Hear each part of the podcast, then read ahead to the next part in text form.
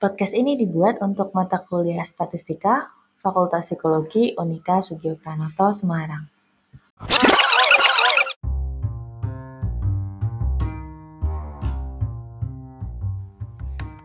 Oke, halo selamat pagi semuanya. Selamat datang kembali di mata kuliah Statistika Jan.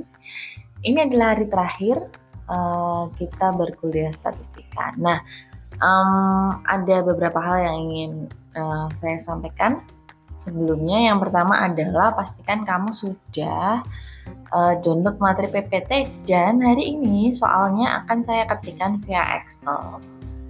Tapi teman-teman nanti akan diminta untuk convert sendiri ke SPSS karena besok waktu ujian kalian juga akan dikasih soal uh, lewat Excel dan kalian yang akan convert sendiri ke SPSS gitu.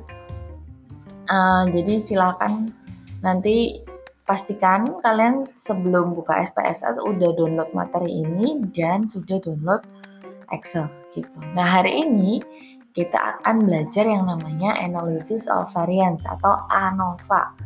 Gitu ya. ANOVA ini adalah uh, analisis untuk melihat perbedaan antara uh, perbedaan suatu variabel di berbagai kondisi. Nah, uh, silakan teman-teman buka dulu materi PPT dan kalau sudah kita pindah ke slide yang kedua. Nah, di slide yang kedua ada penjelasan. Uh, ANOVA ini bahasa Inggris ya, Analysis of Variance. Kalau bahasa Indonesia-nya ANAVA, Analysis Variance. Jadi ANOVA atau ANAVA itu sama. Um, Cuman bedanya satu bahasa Inggris, satu bahasa Indonesia. Nah, uh, ANAVA ini adalah satu teknik statistik uji komparasi. Ingat, kemarin kita udah belajar uji korelasi sama komparasi. Komparasi itu kan membandingkan. Nah, uh, uji komparasi yang lain itu adalah t-test yang udah kita pelajarin sebelumnya. Nah, ANOVA ini juga teknik uji komparasi. Sama kayak t-test, ANOVA itu menguji perbedaan suatu variabel dependen. Jadi uh, kalau misalnya kemarin IPK ya, variabel dependennya adalah IPK, menguji perbedaan IPK pada laki-laki dan perempuan.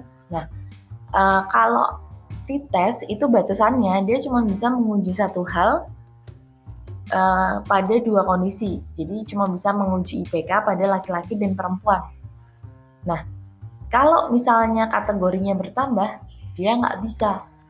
Nah, kalau kategorinya lebih banyak dari dua, maka kita butuh yang namanya ANOVA. Misalnya, uh, kita ingin uh, melihat apa namanya perbedaan IPK pada angkatan 2017, 2018, dan 2019. Itu kan tiga angkatan yang berbeda. Uh, maka itu pakai ANOVA satu jalur.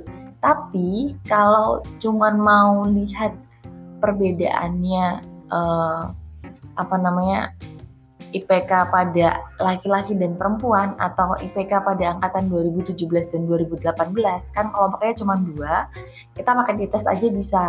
Tapi kalau kelompoknya tiga itu uh, kita butuh lebih dari tes. Kita butuh uh, ANOVA. Tapi ini namanya ANOVA satu jalur. Kenapa? Karena tiga kelompok ini adalah satu variabel independen atau satu apa namanya satu pembeda yang sama gitu. Jadi uh, eh, IPK berdasar angkatan ya kan? Nah ANOVA itu juga bisa lebih detail lagi. Namanya ANOVA dua jalur. Nanti juga tiga jalur dan sebagainya. Tapi kita cuma akan belajar sampai dua jalur. Kalau misalnya kamu ingin lebih detail lagi misalnya kamu ingin mempelajari apakah ada perbedaan IPK. IPK itu satu variabel dependen uh, pada mahasiswa angkatan 2017 yang laki-laki dan perempuan. Artinya, kamu nanti itu bayangannya adalah gini. Wah, kira-kira apakah mahasiswa perempuan angkatan 2017 itu IPK-nya lebih tinggi dari laki-laki 2019 atau perempuan 2018 dan sebagainya. Jadi akan ada enam kategori, ya kan? Laki-laki 2017, perempuan 2017, laki-laki 2018, perempuan 2018, uh, terus laki-laki 2019 dan perempuan 2019. Tapi keenam kategori ini terdiri dari dua tingkatan, dua variabel independen. Jadi angkatan dan uh, jenis kelamin gitu kan. Jadi melihat perbedaan IPK dari angkatan dan jenis kelamin. Jadi ada dua variabel independen di sini yaitu angkatan dan jenis kelamin. Ini disebut ANOVA dua jalur atau satu variabel dependen dibandingkan pada dua uh, tingkatan pembeda atau dua variabel dependen yang berbeda. Masing-masing variabel dependen punya kategorinya, yang itu minimal dua, gitu ya. Oke, semoga cukup jelas di sini ya.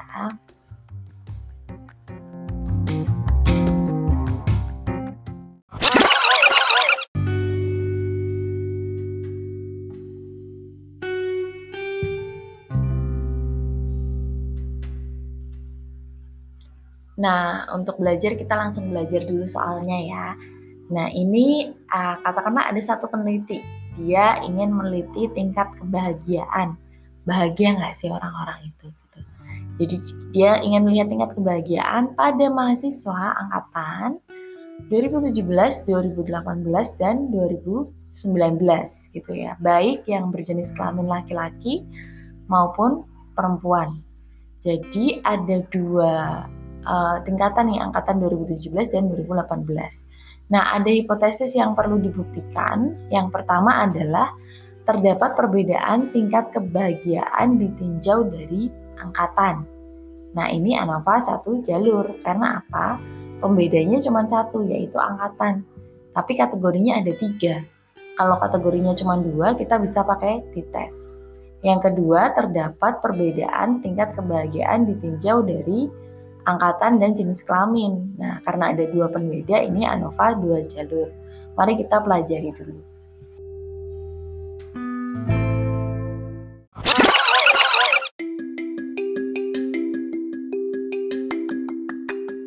Nah, oke, okay. teman-teman silakan lihat di cyber sudah ada soal yang uh, berbentuk Excel. Uh, jadi soal tadi saya bacakan, terus angka-angkanya itu ada bentuk Excel seperti pada slide ini, ya kan, sama kan? Nah, masalahnya adalah teman-teman harus ingat di SPSS itu kita hanya bisa ngedetek angka, hanya data berupa angka yang bisa diproses. Terus gimana dong kalau kayak gini caranya? Nah, uh, hal yang bisa kamu lakukan adalah meng, apa namanya mengkonvert dulu data-data ini ke angka. Lihat uh, ada kolom angkatan itu kan 2017. Coba kamu buka Excelmu nanti kamu scroll sampai bawah itu ada 2018, 2019. Lalu jenis kelamin itu kan uh, laki-laki dan perempuan itu jelas nggak bisa uh, karena itu uh, apa namanya bukan angka. Jadi kalau kamu dapat data seperti ini dan kebanyakan kita akan dapat data seperti ini kalau kita nyebar kuesioner atau kalau kita apa namanya uh, pakai Google Form, maka uh, setelah sampai Excel sebelum masuk ke SPSS kita perlu membuat kode data nominal terlebih dahulu. Oke, okay? ini ada di slide 4 ya. Sorry saya lupa bilang. Uh, ini yang kita bicarakan adalah data di slide 4. Nah, uh, cara memindahnya ke SPSS gimana caranya? Uh, perhatikan, ini adalah slide kelima, kita pindah ke slide yang kelima. Uh, di masing-masing tabel itu kan ada tanda panah tanda panah nih. Eh belum ding, sorry. Uh, di masing-masing tabel itu ada uh, nomor angkatan jenis kelamin gitu ya. Nah, kita perlu kasih kode dulu untuk angkatan nih sebenarnya sih 2017 2018 udah angka nggak di kode nggak apa-apa. Cuman lebih enak kita pakai kode 123 agar uh, apa ya lebih terstandar lah lebih enak. Oke okay? nah uh, A itu kan uh, apa namanya nama kolomnya ya yang di atas itu loh. Nah uh, angkatan itu ada pada kolom B. Kalau kita mau mem memberi label maka kita akan berikan label di kolom sebelahnya angkatan jadi kita akan membuat satu kolom di antara angkatan dan jenis kelamin. Nah, caranya adalah di kolom setelah angkatan atau di kolom C, ya kan? Eh, kamu arahkan kursormu di sekitar huruf C. Eh, terus kamu klik kanan. Jadi arahkan kursormu di sekitar huruf C-nya itu, terus klik kanan. Kalau kamu udah klik kanan di, di sekitar huruf C, harusnya keluar seperti yang ada di saya ini, yang ada di gambar ini. Ada cut, copy, paste option, dan sebagainya, tapi uh, satu lajur C itu keblok. Gitu. Jadi kursornya, kalau ini lihat ya, kursornya itu ada di uh, yang saya kasih, apa namanya, uh, lingkaran merah ini.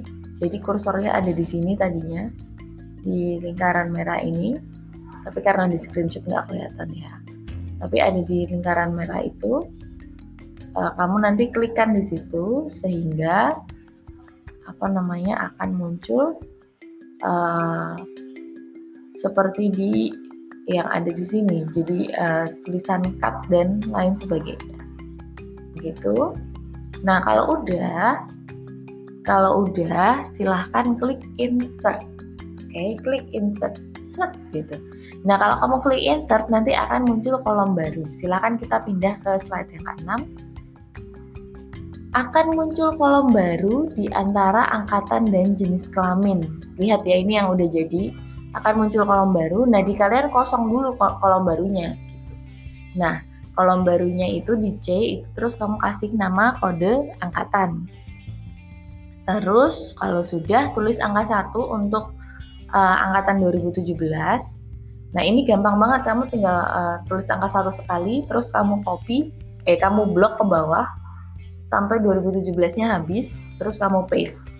Terus nanti angkatan 2018 kasih angka 2. Jadi kamu kasih sekali copy paste gitu ya. Dan angkatan ketiga eh angkatan 2019 kamu kasih uh, angka 3. Semoga bisa dipahami ya, cukup sederhana ya. Jadi habis habis dia jadi kolom baru yang masih kosong, kamu tulis kode angkatan. Uh, terus kamu uh, apa namanya kasih simbol satu untuk angkatan 2017, terus dua untuk 2018 dan tiga untuk 2019. Gampang banget, cuman tulis sekali terus kamu copy paste aja uh, langsung kena semuanya.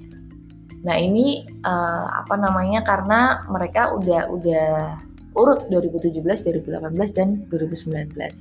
Nah kita juga akan kasih di jenis kelamin, kita akan kasih kode jenis kelamin. Nah uh, setelah kolom jenis kelamin sama seperti tadi, kamu klik kanan di uh, kolom E, terus insert sampai muncul kolom baru. Seperti pada tampilan ini, muncul kolom baru, uh, terus kamu kasih nama kode JK. Jadi uh, bikin kolom baru juga. Nah, cuman masalahnya ini kan perempuan laki-laki dan uh, apa namanya uh, urutannya ini tuh nggak nggak serapi angkatan 2017 dan 2018 ya kan? Uh, urutannya tuh nggak rapi. Terus gimana caranya biar enak ngopinya? Nah, silahkan pindah ke uh, slide yang ketujuh. Nah, di slide yang ketujuh sih lihat uh, di tulisan jenis kelamin, ya kan? Di tulisan jenis kelamin itu uh, di judul kolom itu ada panah, ya kan? Ada panah di situ, kamu klik di panah itu, itu di gambar yang sebelah kiri. Kalau kamu udah klik panah itu, nanti akan muncul seperti di gambar yang di sebelah bawah ada tulisan sort A to Z gitu. Jadi kalau kamu uh, pertama itu adalah kamu harus klik dulu uh, tanda panah di uh, judul tabel jenis kelamin. Lalu kalau sudah akan muncul seperti yang di bawah sort A to Z. Nah, pencet sort A to Z itu. Oke. Okay? Kalau sudah, pasti harusnya nanti dia akan urut sendiri gitu. Kalau udah urut sendiri, eh, laki-laki di atas, perempuan di bawah, terus tinggal dikasih angka deh satu sama dua doang, sama seperti waktu ngasih kode angkatan. Oke, uh, kita pindah ke slide yang ke-8. Nah, ini nih, di slide yang ke-8 kan kelihatan nih, jenis kelamin udah dikelompokkan, tinggal beri kode satu. Satu kali aja copy terus paste. Laki-laki terus dua untuk perempuan. Enak kan? Nah tapi perhatikan di uh, kolom nomor itu nomornya kebalik-balik karena kita nge-sort atau kita mengurutkan berdasar jenis kelamin. Nah, terus gimana Bu biar datanya nggak berantakan? Oke, kita pindah ke slide yang ke-9. Biar datanya nggak berantakan, ya gampang. Tinggal dibalikin aja. Balikinnya sesuai dengan nomornya. Jadi, kamu klik tanda panah lagi tapi di kolom nomor. Uh, terus akan muncul tampilan seperti di slide yang ke-9. Silahkan lihat slide yang ke-9. Uh, tanda panah di kolom nomor, terus nanti ada sort smallest to largest kamu klik itu nanti akan urut lagi 1 sampai uh, 50 gitu ya. Jadi buat apa sih uh, kata sort itu? Sort itu untuk mengurutkan. Jadi gitu ya. Jadi uh, urutin sesuai apa? Nah, nanti kita tinggal pilih kamu mau urutinnya sesuai apa? Sesuai angkatan, sesuai jenis kelamin, sesuai tingkat kebahagiaan. Kalau uh, acak. Berubah-ubah, gampang sih, tinggal balikin aja ke yang uh, slide pertama yaitu nomor ya kan? Di nomor nanti sort smallest to largest dia akan balik lagi sesuai urutan datanya. Semoga cukup mudah dipahami ya. Kalau tidak santai. Kamu bisa balik lagi ke rekaman tadi terus diulang lagi atau nanti bertanya pada saya di kelas.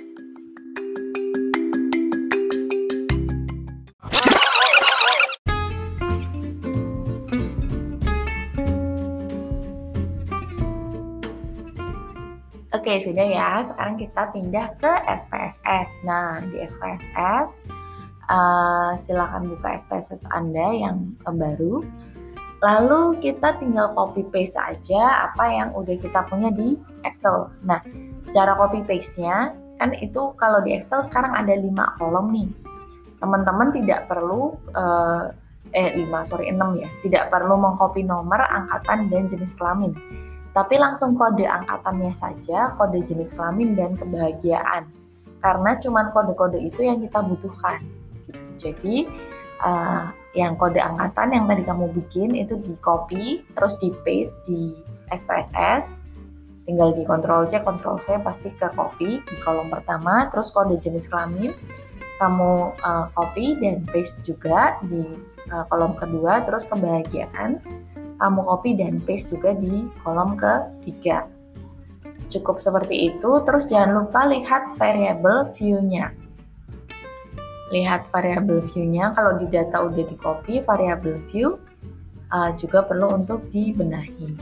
Nah, di variable view ini, uh, kasih tahu nih ke si SPSS mana measure yang nominal dan mana yang scale kode angkatan dan jenis kelamin itu nominal, ya kan? Kalau kebahagiaan itu scale. Jadi uh, yang berkategori uh, itu nominal. Nah, kode angkatan kalau udah dikasih nominal, maka kamu kasih value-nya kayak kemarin-kemarin. Ingat ya cara ngasih value. Kalau lupa, buka lagi catatan yang kemarin. Value uh, kita kasih value 1 untuk uh, 2017, 2 untuk 2018, dan 3 untuk 2019. Lalu pada jenis kelamin kita kasih value 1 untuk laki-laki dan 2 untuk perempuan. Cukup jelas ya. Terus jangan lupa label dikasih nama terangnya masing-masing. Jadi kode ang itu labelnya dikasih angkatan, kode JK itu labelnya dikasih apa namanya uh, jenis kelamin dan kode eh ya udah uh, dan tingkat kebahagiaan itu namanya apa tadi?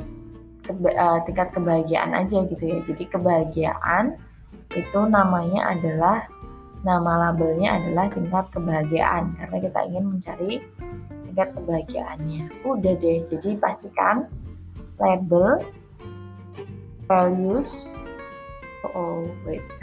Sorry. Uh, SPS saya agak bergerak.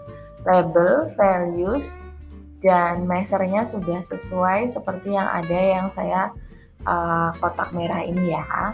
Oke okay. kalau belum coba diulang lagi dicari tahu lagi bagaimana untuk uh, mengubahnya sesuai dengan ini. Kalau kalau nggak sesuai akan lebih sulit bagi kita untuk melakukan analisis.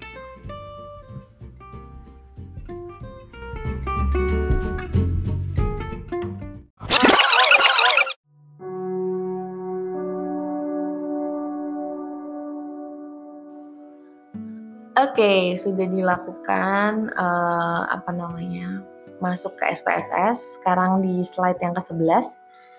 Nah, karena datanya udah masuk, sebelum uji hipotesis jangan lupa uji asumsi dulu, yaitu uji normalitas. Teman-teman sudah beberapa kali mencoba uji normalitas, jadi saya tidak perlu mengajarkan lagi. Saya hanya mengingatkan bahwa yang diuji normalitas itu hanya tingkat kebahagiaan.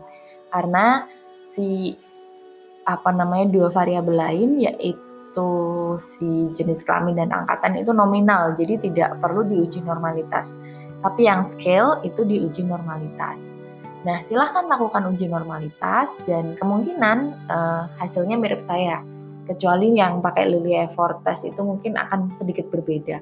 Tapi uh, saya yakin hasil uji normalitasnya pasti menunjukkan bahwa data normal. Seperti pada uh, contoh saya di slide ke-11 berikut. Ayo, teman-teman masih ingat nggak bagaimana kita bisa memutuskan ini normal atau enggak? Kalau kamu masih bingung, silahkan balik lagi ke materi yang sebelumnya, karena ini adalah satu hal penting yang harusnya pada saat ini kalian udah bisa paham. Ngelihat angka ini, ngelihat tabel ini, kalian udah paham, oh ini normal, oh ini nggak normal, gitu. Jadi kalau masih belum paham, balik lagi ke uh, materi yang sebelumnya atau nanti bisa diskusi dengan saya di kelas.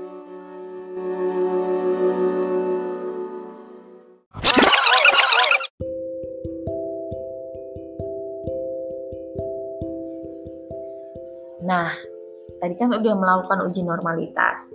Si ANOVA ini kan uh, uji komparasi ya, jadi kita juga perlu melakukan uh, uji asumsi yaitu uji homogenitas. Masalahnya adalah uh, kita nggak perlu satu-satu uh, melakukan uji homogenitas karena itu barengan dengan uji hipotesis kalau di ANOVA. Jadi teman-teman cukup melakukan uji normalitas terus nanti uji uji homogenitasnya tuh bareng sama uji hipotesis. Uh, kalau data udah siap, silahkan langsung klik uh, seperti di slide yang ke-12 ini.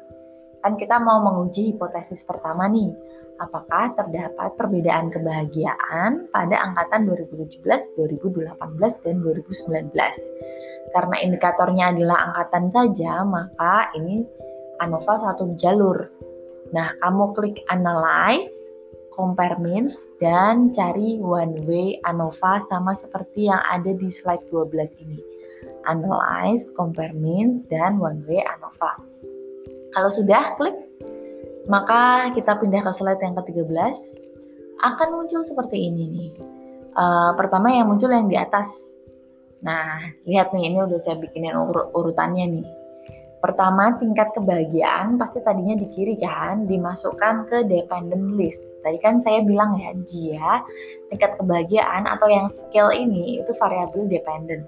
Cara ngapalinnya gampang sih, kalau di ANOVA, yang masuk dependent list itu pasti yang scale atau yang lambangnya itu kayak penggaris tuh loh di uh, tulisan tingkat kebahagiaan kan depannya ada semacam lambang penggaris.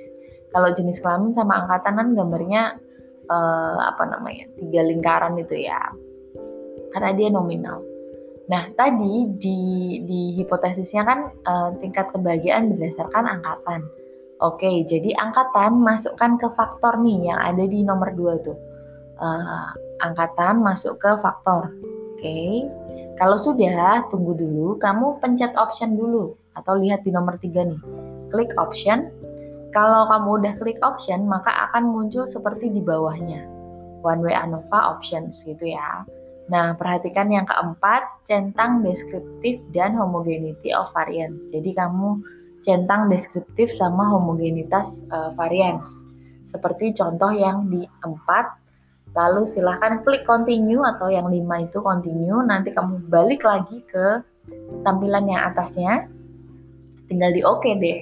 Gitu. Jadi uh, ikutin kalau bingung ini udah saya bikin urutannya. Uh, tinggal baca aja terus ikutin sama persis.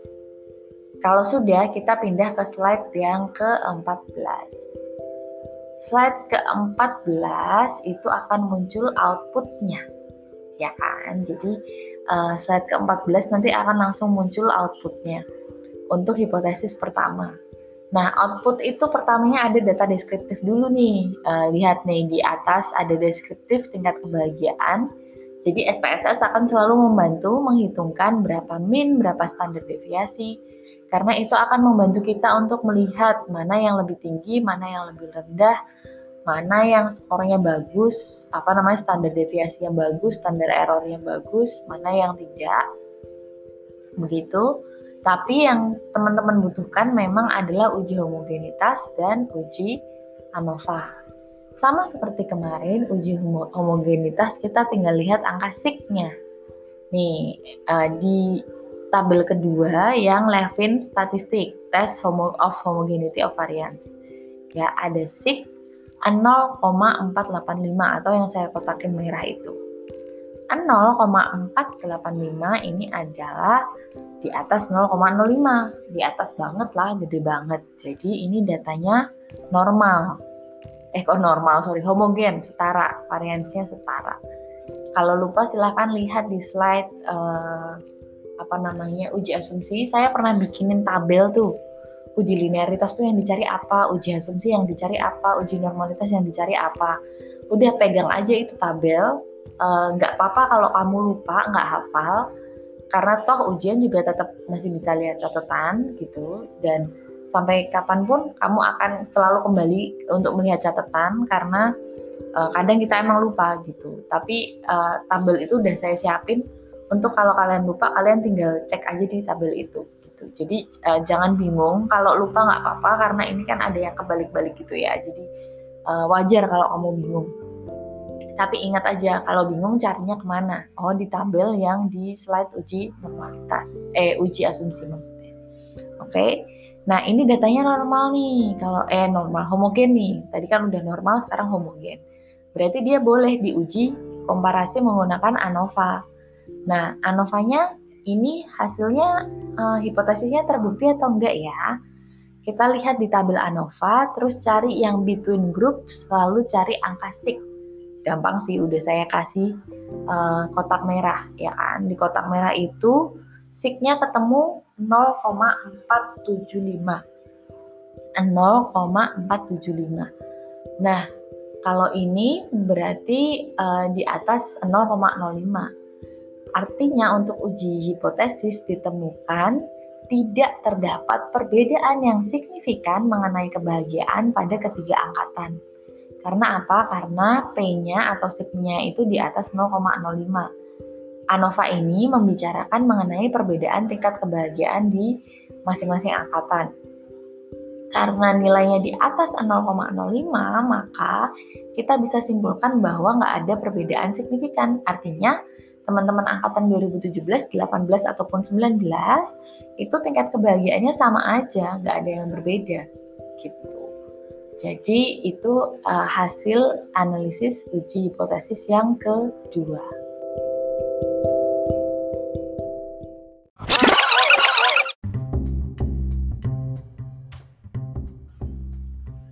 Oke, berikutnya kita akan mencoba yang hipotesis yang kedua, ya kan, yang ANOVA dua jalur. Silakan lihat di slide ke-15 uh, kita ingin mengetahui apakah terdapat perbedaan kebahagiaan ditinjau dari angkatan dan jenis kelamin. Nah, kita menggunakan ANOVA dua jalur karena yang kita lihat itu pertama, tingkat kebahagiaannya dilihat dari angkatannya itu satu variabel independen dan jenis kelaminnya itu dua variabel independen. Jadi karena dua variabel independennya maka ANOVA-nya dua jalur. Nah, karena itu kita akan pakai ANOVA dua jalur. Nah, ini uh, tempatnya agak beda nih sama ANOVA satu jalur. Uh, kamu klik analyze, lalu bukan di compare means tapi di bawahnya nih general linear model JLM gitu ya. Jadi analyze terus general linear model Telu, terus klik di univariat. Uh, karena univariat itu apa Bu? Univariat itu kalau uh, variabel dependennya cuma satu. Kita kan cuma mau lihat tingkat kebahagiaan. Nanti kalau variabel dependennya lebih dari satu, kamu bisa pakai multivariat. Tapi itu biasanya udah level S2, jadi nggak usah terburu-buru, kita lihat yang ini dulu. Oke, okay, karena sudah kita pindah ke slide yang ke-16. Silakan dibuka slide yang ke-16. Uh, kalau udah muncul kotak univariatnya, masukkan tingkat kebahagiaan ke dependent variable. Lihat di kotak pertama tuh, tingkat kebahagiaan kan masuk ke dependent variable. Terus di bawahnya, uh, yang kedua, itu ada fixed factors. Nah, angkatan sama jenis kelamin itu masuk ke fixed factors. Kenapa? Karena mereka adalah uh, apa namanya? variabel independennya gitu. Dua jalurnya tuh ya si angkatan dan jenis kelamin ini. Nah kalau udah masuk ke options uh, silahkan pencet lihat posisinya di nomor 3 options. Kalau udah pencet options kita pindah ke slide berikutnya slide 17 aduh maaf laptop saya agak lambat. Ah udah bisa. Uh, laptop saya agak kelamaan jadi mohon maaf tapi ini udah pindah ke slide yang ke-17 Uh, kalau udah pindah ke slide yang ke-17, kalian akan melihat bentuk seperti ini nih, bentuk um, apa namanya optionnya univariate gitu kan.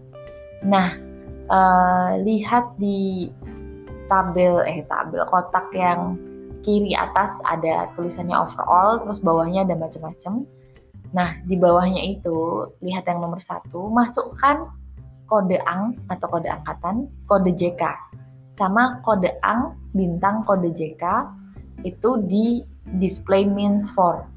Lihat di nomor satu. Kotak yang saya kotakin satu itu.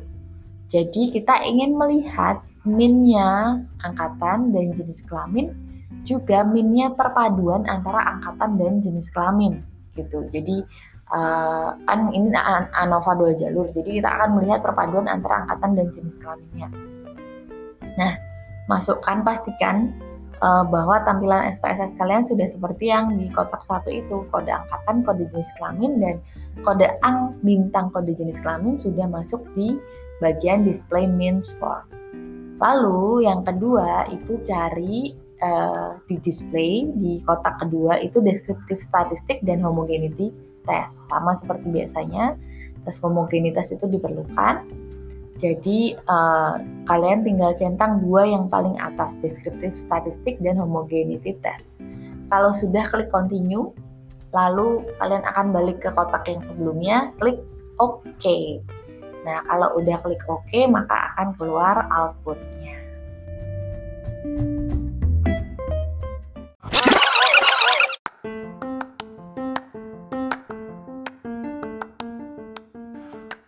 Oke, kalau udah pasti teman-teman akan mendapatkan output ya, akan keluar outputnya. Nah, tadi yang display means for all itu akan menghasilkan uh, output yang bagian atas nih. Outputnya kan nanti dimulai dari tulisan univariate analysis of variance ya. Kalian lihat tabel dua tabel pertama itu menunjukkan data deskriptif.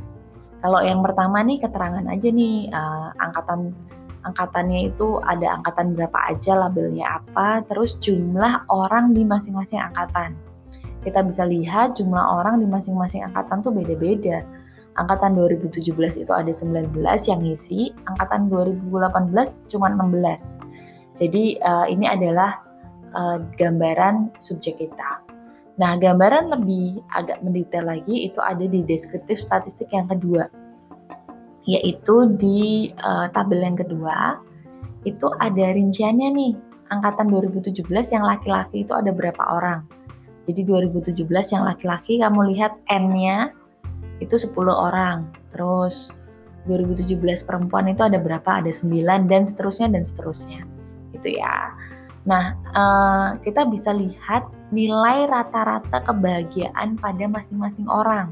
Sorry pada masing-masing kelompok coba lihat di kolom min, terus cari uh, yang di atas garis ya, karena yang yang udah kena garis itu totalnya kita lihatnya yang perangkatan kolom min itu yang minnya tertinggi siapa sih? Oh, yang minnya tertinggi kalau di kolom min kamu lihat ada angka 64 ya, 64,7273 itu angkatan 2019 perempuan. Jadi angkatan 2019 perempuan itu rata-rata tingkat kebahagiaannya tertinggi. Eh, oh sorry ada 66 deng, sorry. 2018 laki-laki itu tertinggi. Terus yang terendah ada 55 ya. 2017 eh, perempuan. Jadi kalau dilihat dari rata-rata, laki-laki 2018 itu rata-rata tingkat kebahagiaan tertinggi. Kalau perempuan 2017 tuh tingkat kebahagiaannya terendah. Tapi kalau secara statistik untuk pengujian hipotesis kita nggak boleh bilang bahwa laki-laki 2018 kebahagiaannya lebih tinggi dibanding yang lain. Karena apa? Kita cari ini signifikan atau enggak sih. Beda rata-rata itu sebenarnya dalam uh, kenyataannya itu benar-benar berbeda atau enggak karena ada standar deviasi ada tingkat error ada jumlah orang per kelompok yang itu juga perlu diperhatikan gitu ya jadi kita kita uh, dua tabel pertama ini hanya untuk memberi gambaran tapi tidak menjawab hipotesis kita pindah ke slide ke 19 Nah, di sini nih baru bisa menjawab hipotesis. Yang pertama tentunya uji homogenitas dulu. Sekali lagi dilihat 0,385 ini menunjukkan bahwa data homogen karena nggak ada perbedaan varian yang signifikan di antara masing-masing uh, masing-masing variabel atau masing-masing kategori. Jadi ketiga uh, sorry ke semua data itu layak dibandingkan entah yang laki-laki 2017, perempuan 2018, 2019 itu semua kelompok kecil-kecil itu layak untuk dibandingkan karena mereka setara variansinya. Nah, e, kalau sudah dia homogen dan layak dibandingkan, kita lihat hasil uji ANOVA-nya. Di sini nggak ada tulisannya ANOVA sih, adanya tulisan test of between subject effect. Nah, di tulisan test of between subject effect ini yang perlu kalian cari tahu itu adalah di tulisan kode ang bintang kode JK. Itu yang saya kasih merah-merah. Di situ kalian cari signifikansinya 0,574. Signifikan atau enggak? Kalau 0,574 sih nggak signifikan ya. Jadi uh, bisa dibilang bahwa tidak terdapat perbedaan kebahagiaan yang signifikan ditinjau dari angkatan dan jenis kelamin. Karena apa? Kode ang bintang kode JK ini adalah uh, penghitungan uh, interaksi antara angkatan dan jenis kelamin. Apa ada sih perbedaan antara angkatan dan jenis kelamin dalam kebahagiaan? Ternyata nggak ada. Jadi hasilnya signifikansinya 0,574 atau jauh di atas 0,05 kan? Yang artinya ini udah jelas-jelas nggak signifikan. Oke, berarti dua hipotesis sudah terjawab. Saya harap teman-teman paham, kalau tidak paham tidak apa-apa, karena kita akan coba uh, nanti buka uh, tanya jawab di mana? Di Google Meet, jadi santai saja. Uh, nanti kalian boleh bertanya lagi. Dan kalau kalian sudah paham semuanya, silakan diulang lagi mungkin ya sampai jam 9 kalau ini belum jam 9. Uh, terus dicari lagi antara uji asumsi, uji korelasi, uji komparasi, dan ANOVA ini, apakah ada yang kalian belum paham? Kalau ada yang belum paham, nanti ditanyakan karena akan dipakai untuk ujian akhir kalian. Oke, selamat mencoba. Kita bertemu jam 9. Terima kasih dan selamat pagi.